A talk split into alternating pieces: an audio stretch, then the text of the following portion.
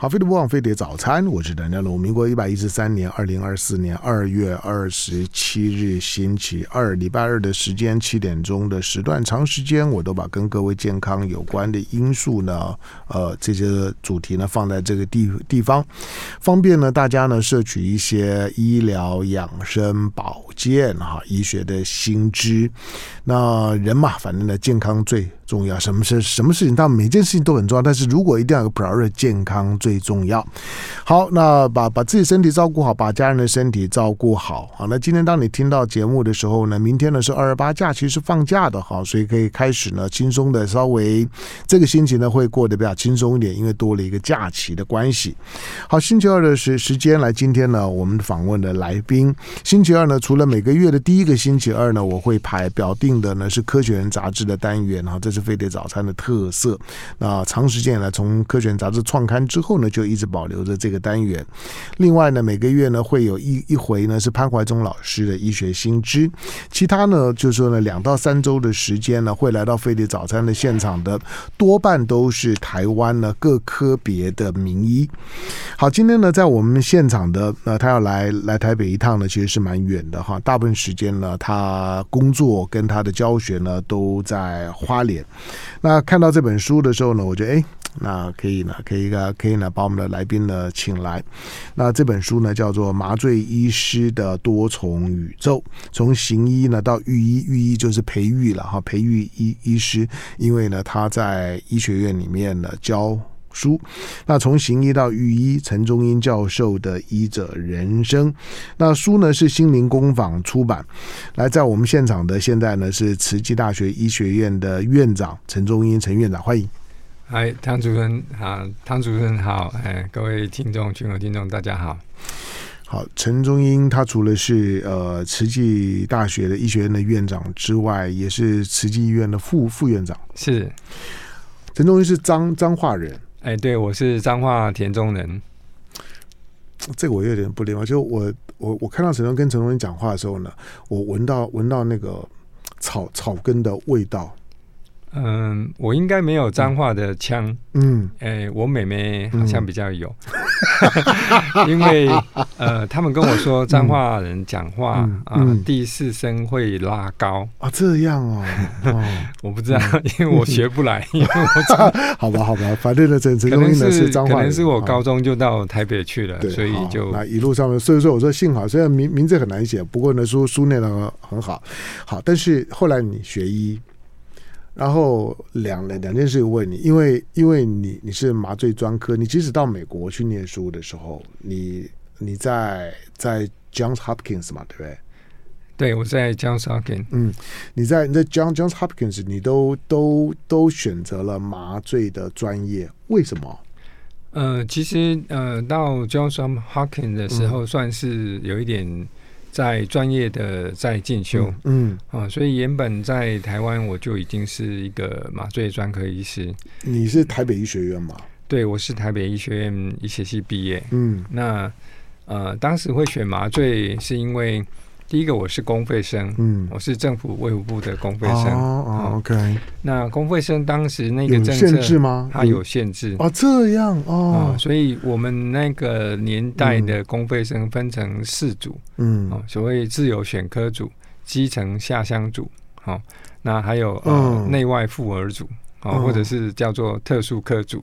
嗯，那其实我本来对呃儿科、内科都也都很有兴趣，嗯，可是我很明确了解我自己喜欢做教学研究，所以我俩想要俩留在医学中心，嗯，那选一选以后，按照我自己的成绩又是中等，所以我后来选了一个呃麻醉科，可以留在医学中心，嗯，因为那个六年服务，呃，还六年的义务。你都可以留在医学中心。嗯，那如果你是内外妇儿科这些基层组，你两年以后你就按照政府的要求，要到政府分派的、嗯、呃属立呃省立以前叫省立医院、嗯、是哦，或者是卫生所，就像杨明以前的公费生、嗯，他们也是需要到卫生所。嗯、所以如果两年以后就要下乡到呃卫生所、嗯、或者是省立医院。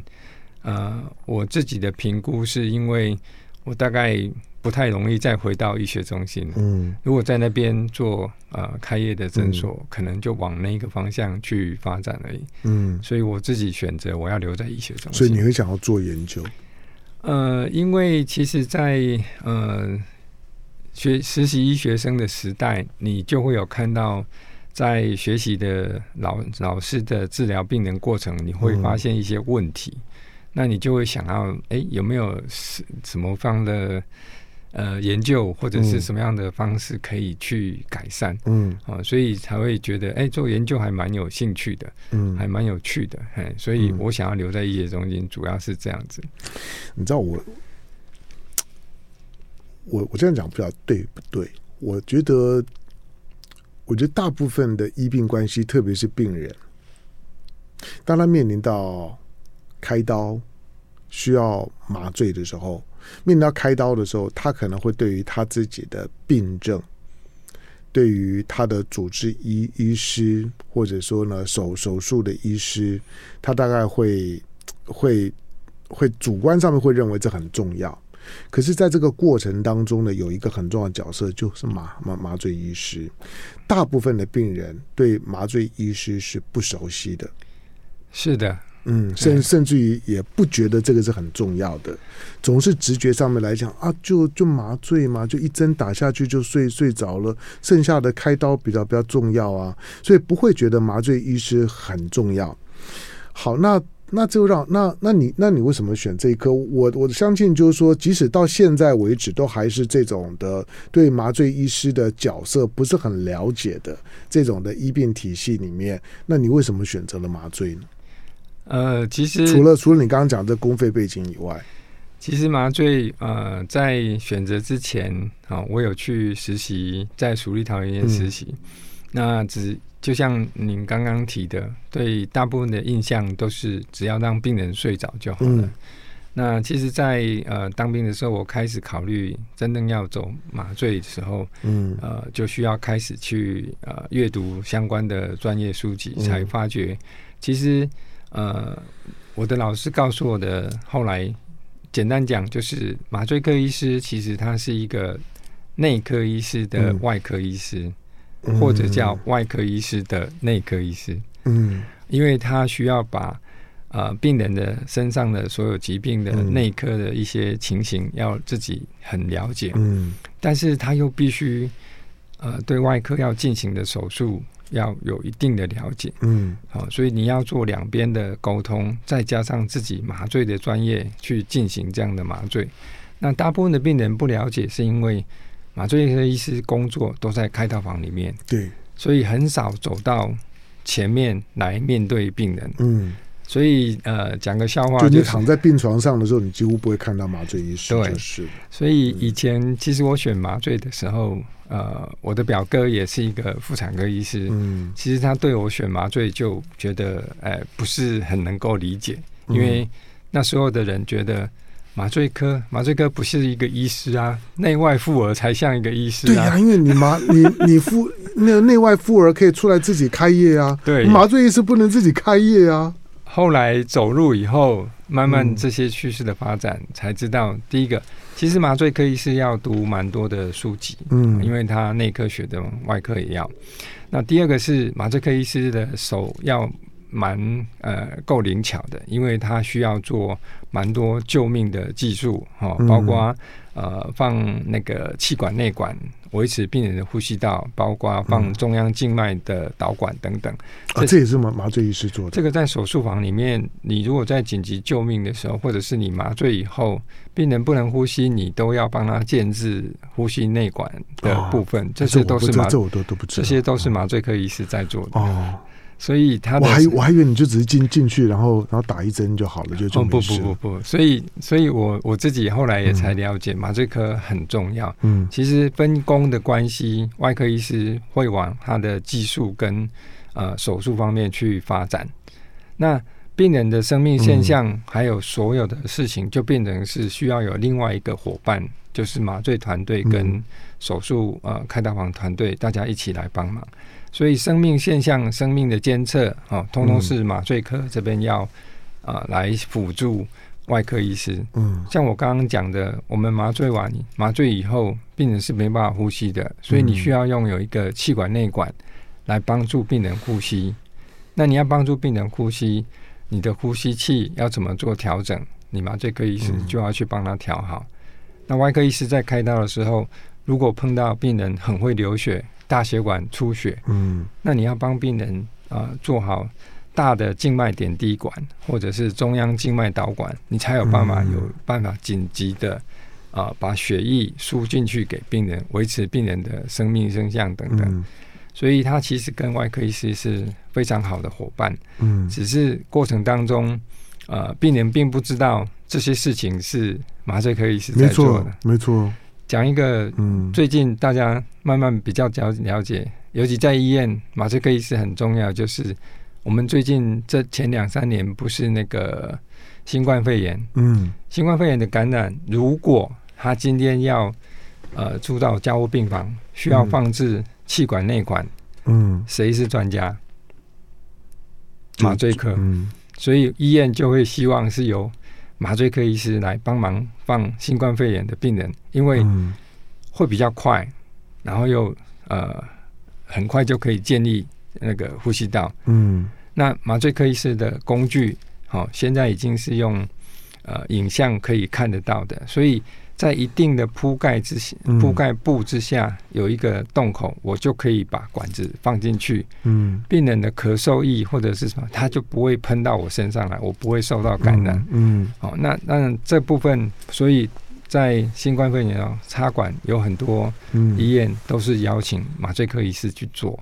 那当然，麻醉科医师还是要全全副武装了哦。那但是因为全副武装以后，呃，如果呃手巧不够的话，嗯，就会拖延时间。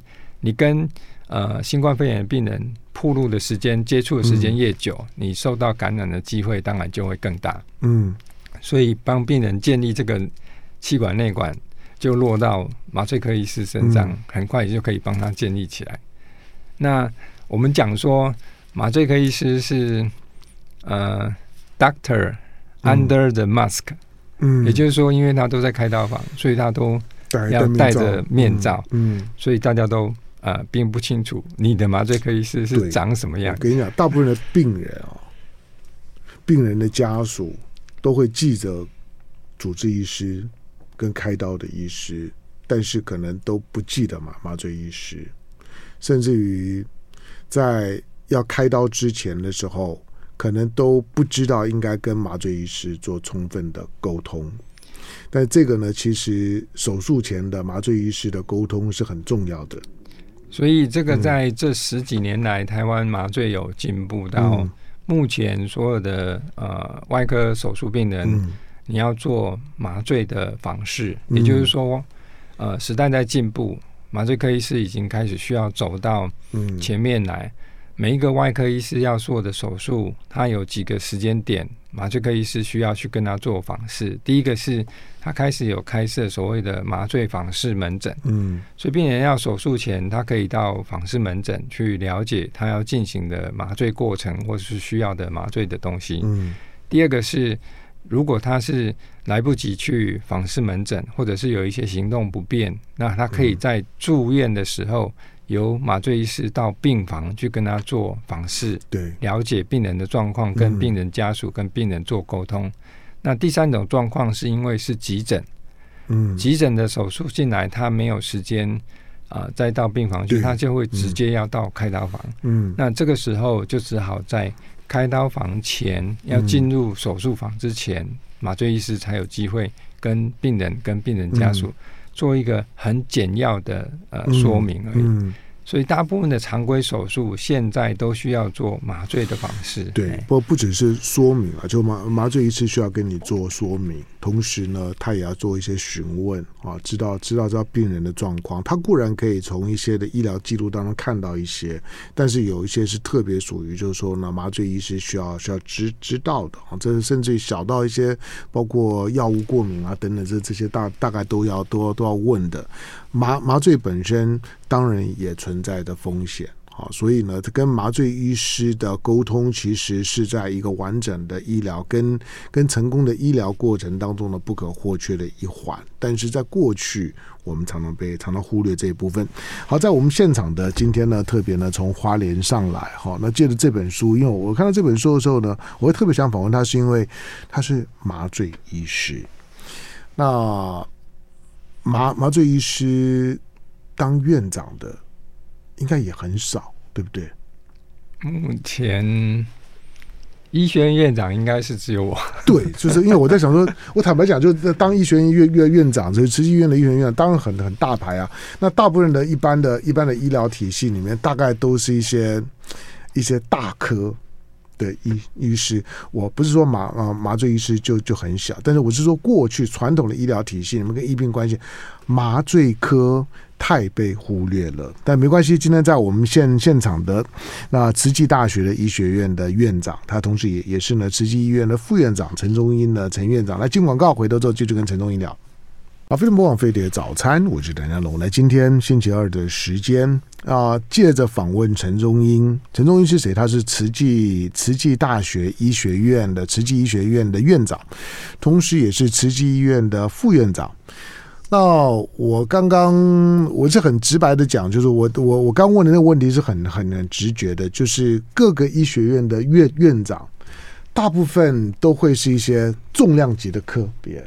你说，你说这就就妇幼啦，就妇儿啦，或者什么心脏心脏科啦等等，大大概都是这些这些科科别。麻醉科，刚呢，陈中英呢，陈院长呢也也具体的讲，从从医学角度来讲，你还是要念念七年啊，你还是医学院的医学生啊，你还你还出国做了做了深造，有很完整的学学经历。可是选麻醉科，一定有很多人问你说，你为什么不不不选别的科？这个科呢，你将来呢要自己开开业要赚钱。对了，很现实，大家说当医生嘛，得医医医生得的的得离不兵嘛，他就当医生呢，可以赚那赚钱啊。可是麻醉科医师一旦离开了大医院，就赚不到钱啦。嗯、呃，这个部分倒是时代也已经改变了。真的吗？哦、因为你现在到外面，如果有看到疼痛科哦，疼痛科医师就是麻醉科医师可以选择的一个哦，这样另外一个行业哦。哦 OK，因为后来麻醉其实。除了在开刀房里面的分呃更专的专科以外，譬如说心脏手术麻醉专科、神经呃手术麻醉科、次专科啦哈。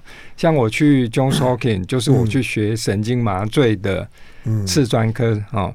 那重症重症加护叫重症医学啊次专科也有麻醉科医师选啊这个专业。那当然，疼痛科也是麻醉科医师可以做的一个部分。嗯、像我的一个学生，这也他也是在呃慈济的王博凯疼痛科主任。嗯、我送他到美国学完回来以后，嗯、他现在在花莲慈济就是看疼痛科门诊。嗯、他的病人有时候，我现在要挂他的诊，我也要排队的。啊、真的哦，当然他是对老师会有一点优待。那嗯，好，你说。那他如果真的退退休或是离开大医院，嗯、他如果要，他其实也是可以开门诊，嗯、那个就是开业哦，嗯、以看疼痛为主。我们确实有蛮多过去我在成大遇到的医师，嗯、他后来离开大医院，呃，像去开诊所一样，他就以看疼痛为主的一个诊所这样子。对啊，因为在白色巨塔里面啊。他总是呃有很强的说优优越感，或者是或者是这种的大大大小之别，所以我我自己我自己在从事新闻工作的时候啊，我对于一些明明呢也是一样，同样念念七年的医学院出来之后呢，却却选了一些我认为比较冷门的科科别的人，我我心里面是很尊敬、很佩服的。譬如说去去选工位的。我认识一些，好像像你们可能也认识，像叶金川、杨杨志良，他们这些人选了工位。我说选选工位，你就就赚赚不到钱啊！以前我就问叶金川，你干嘛呢？但是你就觉得是这些人，他有他特特别的想想法，跟他的热情，他觉得那件事情重要的。所以像你们这种，就是说。这种大医院里面，但是呢，选选这种呢比较相对比较冷冷门科别的，你也知道，其实你在医学体系里面或者医疗行政体系里面，你应该知道，你选了这科别之后，你的发发展是会受受限制的。呃，应该是比较有有有限吧，对对不对？呃，不过呃，应该是说你自己呃行医的初心是什么？嗯、像我其实呃走麻醉哦、呃，不一定要像我这样做到这么的。嗯，哎、呃，其实如果你可以好好的做麻醉，像我以前过去，我其实如果我是一个主治医师的时候，嗯、我的老师还有我做的学习过程，我一直认为做麻醉可以把我要手术的那个病人做的对。顾得非常好，他进来手术房，其实他对手术房是陌生的，嗯，他其实完全都不认识里面的人，因为每一个人都是戴着面那个口罩，嗯，那开刀房又特别冷，嗯，在要接受手术前，一个病人的心态其实是很担心的。当然，如果我是这个麻醉科医师，我可以提供他一定的了解，给他一定的支持，那我的目标就是让他。从进来手术房到出去都是很安全的，经过这样的术式，嗯，甚至你可以帮他做的是术后他的疼痛，你能不能帮他控制好？所以如果让他很舒服的术后疼痛，很舒服的经历过，很安全的经历过这个手术，又能够很舒服的恢复醒过来到病房，那所以以前我的老师要求我说，如果你把一个病人照顾从头到尾到恢复好。那那个叫做艺术，哎、欸，所以术后的止痛啊、止止痛针啊，这这也都都是麻麻醉科。手术后的话是麻醉科医师可以做更好的止痛。嗯，嗯，因为这特别是在在产妇，对不对？产产妇在手术后的疼痛，这这也是麻醉科医师处理吗？产妇其实分两种哈，一种就是所谓自然生产，我们可以做所谓的减痛分娩。嗯，那另外一种就是剖腹产。剖腹产，那你剖腹产也可以做术后的止痛。嗯，那呃，台湾其实早期对于呃减痛分娩，就是你自然产的接受度比较没有那么高。可是因为大家对于生活要求，应该是说 life quality 的要求越来越高，嗯，能够不能够不痛，我为什么要痛？以前我们老一辈的人说生囝无疼，没那疼囝，嗯，所以生产是要痛是自然的，哦。但是像我太太，我们家生两个小孩，嗯，都是我自己帮他做减痛分娩的。所以过程当中，其实他并没有感到有疼痛的感觉。嗯、那台湾现在也都推这个部分了，嗯，只是他呃在健保来说，毕竟它不属于，它是属于你额外想要更好的呃品质，嗯、所以它变成是自费。嗯，那你可以呃让麻醉科医师跟妇产科医师合作，把减痛分娩的部分做得很好。你在生产过程可以呃也是。很舒适的把孩子生下来，嗯，那剖腹产你术后一样也会有疼痛的感觉，嗯，也一样可以在做麻醉的时候，同时加入术后的止痛的一些药剂，嗯，那他到病房或到恢复室的时候，其实他也不会感到手术后的疼痛，嗯，那到产房，呃，到病房以后。他如果可以及早下床，其实他很快就可以看到他自己的小孩。嗯、哦，所以术后的止痛其实对麻醉科医师来说也是很重要的一门的呃次专科的学习。嗯，好，在我们现场的呢，陈中英，慈济大学医学院的院长，也是也是慈济医院的副院长。我我帮我帮病人问个问题，就是如果今天。我要开开刀了，我应该跟麻醉医师沟通什么？你麻醉医师如果如果做做就是说手手术前的咨询的时候，你你你会问病人什么？哪一些是一定要要问的？通常我们会呃跟病人询问的是，嗯、第一个你过去有没有什么样的过敏的疾病？嗯、过，过敏是第一个，哦，过敏的药物，嗯、哦，或者是过敏的食物，嗯，哦。过敏药物对我麻醉科的药物是不是有相关的连结？这个我自己就会去思考。嗯、当然要从病人身上知道到底哪一些药物你会过敏。嗯、第二个是你身上目前有哪一些疾病？嗯、哦，譬如说现在我们的三高，哦，很多人是有高血压、有糖尿病，那甚至有肾脏病等等。嗯、那我收集到这些资讯，是我自己要去思考，你的糖尿病现在控制到什么样子？嗯、我在术中，我需要再继续帮你把血糖控制好。嗯，你的术后长期的糖尿病并发症会延缓发生，就是会延缓，让它不要出来。嗯、另外一个像高血压，你现在在吃什么样的血压控制？嗯、我可能要备相同的血压控制药物，在术中帮你把血压控制好。嗯，因为血压的高高低低是容易出现呃一定的比例的并发症啊，比、呃、如说。术中术中也有可能会中风，那你的血压控制的越好，我们手术当中就越安全。嗯，哦，所以我会先了解你目前的呃身体状况是怎么样。那像肾脏功能、肝脏功能，因为你会牵扯到药物的代谢问题，嗯、我们需要用到的剂量多寡，我就会需要去了解。嗯，那你的行动方不方便？其实我会问唐主持人，就是说你平常有在运动吗？嗯。你有去公园散步吗？还是你爬到几楼会喘？嗯、这个都是给我们有一个呃心理的评估，说他的平常身体状况是这样。嗯、因为接受手术是一个算是一个压力的外来压力的来源，嗯，所以你的平常运动、身体、心脏的功能，如果你还可以跑步，表示你在紧急状况之下其实都还不错。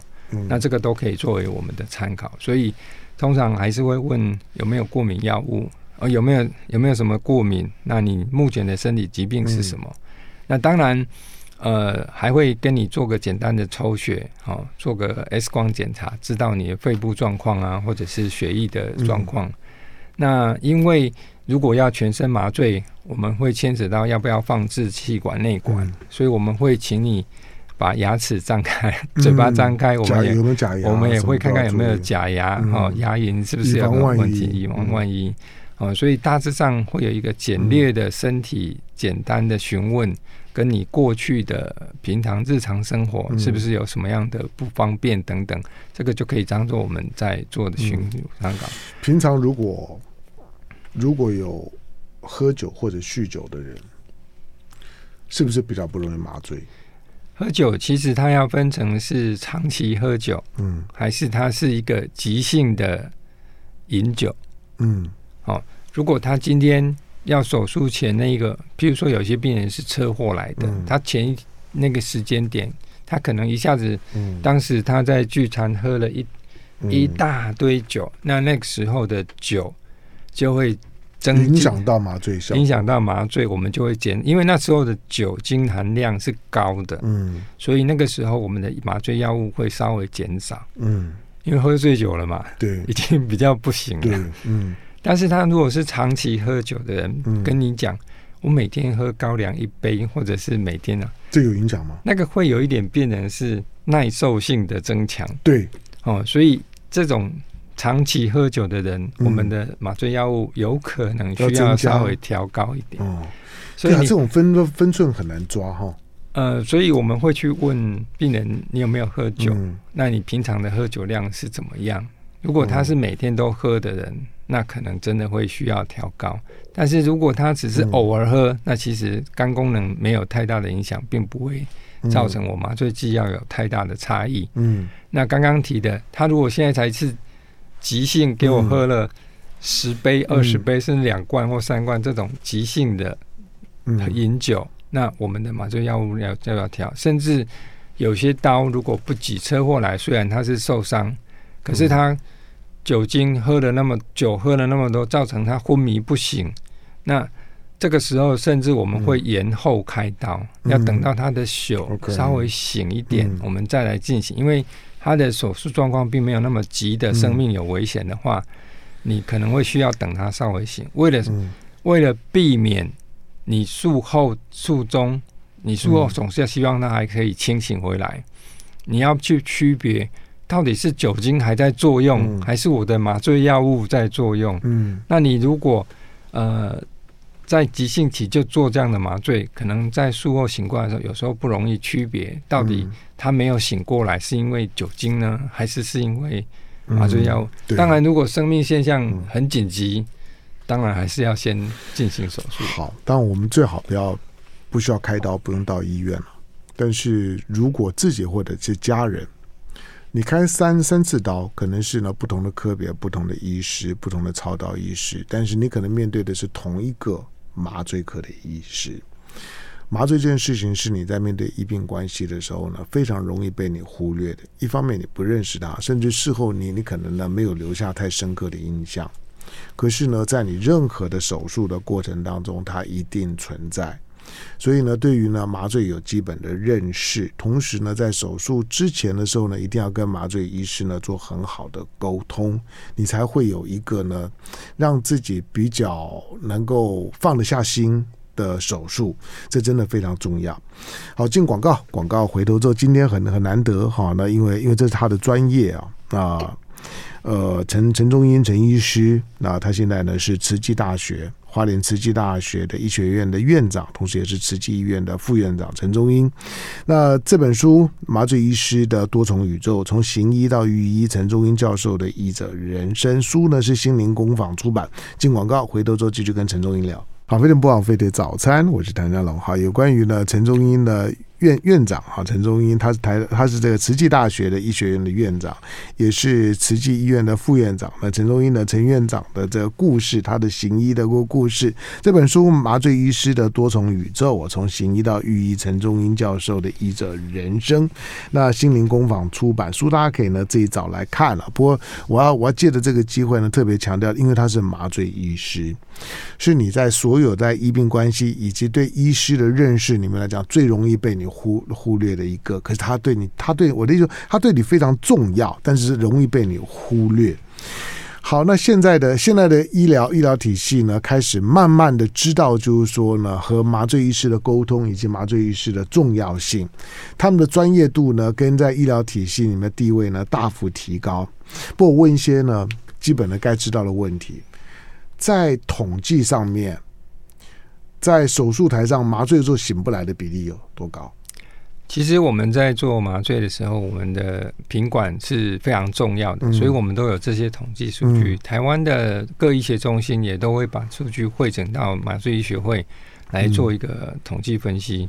那呃，醒不过来，或者是说所谓重大死亡比例的话，台湾大概会是在十万分之五到十万分之六左右。嗯，那在其他呃欧美国家，他们相对的比我们品品质还要更好。嗯那差别是在于，因为美国的麻醉科医师是我们的快五到十倍。啊、哦，这么多！那我们台湾就像您刚开始一讲，那个麻醉科医师大家都不认识了，还、嗯、还还有谁要走这一科？啊、我我我讲我我我这样讲，并并并没有要去贬义麻醉科，我是说这个在医病关系的现场啊，是需要大幅改进的态度。所以最近这十几年来，其实慢慢的走麻醉的医师也越来越多。嗯、那他是呃专门专心在你的手术当中照顾你的人。嗯所以，我们台湾其实麻醉的呃并发症跟品质这几年也一直在进步。嗯，那我们刚刚问到的病人的状况，其实我们就会有简单分类，把一个病人进行手术前分成五呃五个等级，哦，就是从第一等级到呃第二等级，基本上不会发生太多的，不会发生什么呃并发症。嗯，第三等级就会开始增加，那第四等级是呃。你今天这个本人病人本身就有很重大的疾病，哦，譬如说他已经在呃洗肾，甚至他有心肌梗塞。嗯，其实他不做手术或不做麻醉，他本身的并发症也会随着他的疾病严重度而产生。嗯，那这样的病人来做麻醉，当然他发生并发症的几率也会相对提高。那第五等级的病人，其实我们简单讲就是。他进来手术是进来拼拼看的，嗯、像比如说车祸、脑压受伤，嗯、你今天如果没有进来拼这个减压手术，把脑部打开减压，他其实是活不了的。可是他进来有机会可以抢救回来，嗯、所以第五等级的病人就是有一点类似赌一赌看，赌赌看，嗯、你不进来是没有机会的。可是我必须进来抢，哦，像我们呃。COVID-19 以后，呃，有发生肺栓塞的病人，嗯嗯、你如果没有把他进来抢救的话，其实他可能就因为肺部的呼吸不行，很快就走了。可是他进来以后，经过人工呃体外循环机，还有加上术士进去，把那个血块在肺部的血管全通通清掉，哎、嗯欸，他还是有机会，可能可以慢慢的恢复回来。嗯、我们有抢救过病人回来的。好，最后一个最后一个一个问问题，我我刚刚我刚问了一半，就我刚刚讲说，如果有酗酗酒的人，还有一种就是说。我注意到，就是台湾人止止痛药的使用量非常高。那因为麻麻醉跟疼痛感的控制是有很直接关系的，基本上面麻醉的必要性其实就就是在疼痛感的控制上面。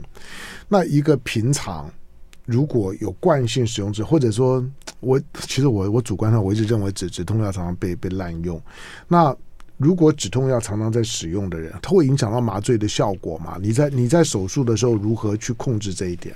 基本上，呃，在原则上来说，平常在吃止痛药多的人，确实是会影响到麻醉的、嗯、效果、呃、效果。嗯，但是因为止痛到麻醉啊、呃，事实上是还是有一定程度的区别。嗯，所以有些药物它只有止痛的效果，嗯、但是它不到麻醉的效果，嗯、而且做麻醉它是需要。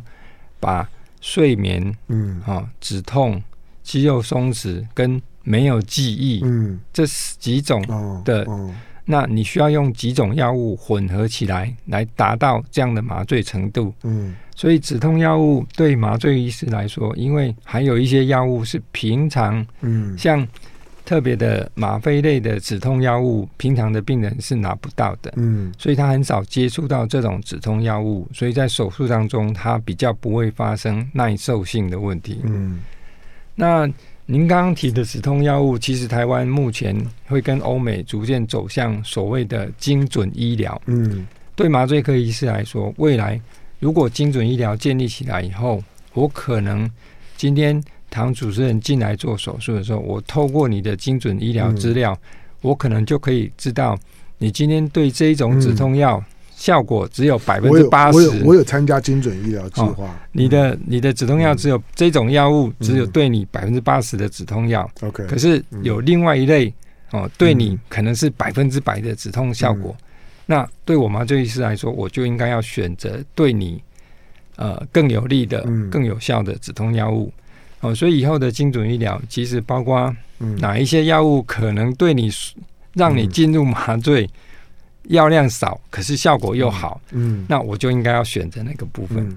所以精准医疗以后会是每一个 personalize，就是个人的精准化的医疗。好，最后一题，我们就就一分钟，在在手手术的就麻醉这个科的时候，它其实有些自自费选择项目，对不对？病人应该要要选吗？为为什么？其实，在经济许可之下，我们我们会建议你选，嗯，哦，因为台湾的健保，我们讲难听一点 是阳春面，嗯嗯、可是你今天如果想要吃牛肉面，或者是比较好的材质，嗯、呃，在健保的给付之下，它是没有办法给付的，嗯、所以我只好选。好，那就像呃。我们在脑部做监测，我自己是学的神经监测的部分来说，嗯、在健保局来说，他可能认为这不是在麻醉的标准监测里面。嗯，那我今天为了让病人更安全，我已经发展到可以监测他在麻醉当中脑部的、嗯、呃脑波啦，嗯、或者是行那个呃对药物的敏感的监测数字都可以出来。嗯、可是它不属于健保，它健保认为这个不需要。嗯。当然，你如果没有这个，也一样可以进行麻醉。只是我今天多了监测脑波、监测脑部神经的部分，可以达到更安全、更全面一点。那可是对病人来说，如果他觉得他可以接受这样子，可以增加我的安全，我经济又负担得起，哦，我当然就。嗯，选择这一块呢，好，包括这次的自费项目啊，以及跟跟麻醉医师呢在术前的沟通，我希望我们的听众朋友在听完之后，除了认识陈中英、认识慈济之外，我觉得很重要，就是说对于自己在手如果不得已不自己或者是家人面对手术的时候呢，术前的沟通，以及你到底该沟通哪一些项目，以及对于自己有有哪一些的属于你个人的因素，可能会影响到呢手术的效果。那这个呢，都是在术前沟通非常非常重要的，就认识自己的麻醉医师，做好充分的沟通啊，是你一个成功的手术当当中非常非常重要的一环，但是是最常被你忽略掉的一环。好，今天呢，时间的关系，那非常感谢呢，特别呢从花莲呢上来，那慈济医院在花莲呢，慈济医院的副院长，同时现在也在慈济大学医学院的院长陈忠英陈院长，院长感谢。好，谢谢，感谢大家。好，这本书心灵工坊出版《麻醉医师的多重宇宙》啊，那这个从行医到御医，陈忠英教授的医者人生，好书大家可以自己找来看。就爱点你 UFO